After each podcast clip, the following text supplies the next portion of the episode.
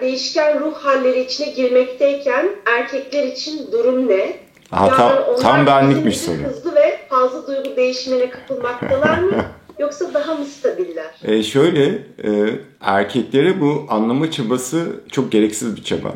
İlk önce kendimizi anlamaya çalışalım. Kendi kadın, yani kadın olarak kadınlık sürecimizi, o duygu iniş çıkışlarını boş verelim erkeklere. E, diğer noktada da erkekler için de. Çünkü hiçbir zaman anlayamayacağız.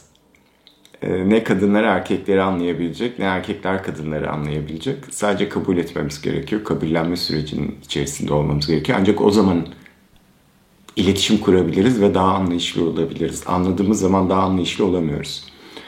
Duygu sürecine geldiğimiz zaman bunların en büyük nedenlerinden biri hani adet dönemindeki süreçse e, o süreci değerlendiriyorsak oradaki durum şu hormonlardan dolayı otomatikman hormonların aktivasyonu ve e, yoğunluğu duyguları tetikliyor. Çünkü orada yoğun bir enerji oluşuyor. Arkadaşlar adet dönemi özellikle hani hem erkekler için hem kadınlar için e, bu noktada biraz daha farkındalık aslında davet ediyorum. Bunun en büyük nedenlerinden biri de orada bir yaşam oluşuyor. Yani bir yaşam potansiyelini oluşturabilecek o kadar büyük bir füzyon oluşuyor ki enerji füzyonu o dönemde. Ee, bir şeyler oluyor, bir şeyler shift oluyor orada. Otomatikman o enerjinin ve oradaki döngüden kaynaklı yoğun duygular geliyor. Ve bu iniş çıkışlar şeklinde algılanıyor olabilir o yoğun duygular ama büyükler yani hani ve o büyük duyguların içerisinde onunla adapte olabilmek, onu dönüştürebilmek gerçekten çok önemli bir şey ve çevresindeki insanların da hani partner olarak o alanı paylaşan e, partner olarak bahsediyorum erkekler için de gerçekten e, destek olunması ve o alan care edilmesi bir zaman. Erkeklere geldiğimiz zaman erkeklerin kadınlara göre duygu bedeni o kadar gelişmiş değil. E, onların zihin bedenleri daha fazla gelişmiş oluyor. Yani biz buna alt zihin bedeni, üst zihin bedeni diyoruz yoga terminolojisinde. Mana Moya Koşa ve Vijnana Maya Koşa. Mana Moya Koşa duygu bedenidir. Vijnana Maya Koşa da zihin bedenidir. Kadınların duygu bedenleri daha yüksek. Ve bu nasıl bir avantaj sağlıyor? Hani bu dezavantaj olarak görünebilir adet dönemindeki bu yoğun duygu iniş çıkışları ama kadınların genelde e, hani sırf adet döneminde değil hayatın içerisindeki duygu iniş çıkışları erkeğe göre daha fazla oluyor. Bu da dişilin yaratılışından kaynaklanıyor. Çünkü aslında bu bir avantaj. Nasıl bir avantaj onu anlatayım size.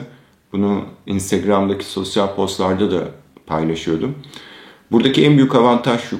Kadın, dişil duygularıyla sürece ve hayatının içerisine gelen şeylere adapte olma kabiliyetine sahip.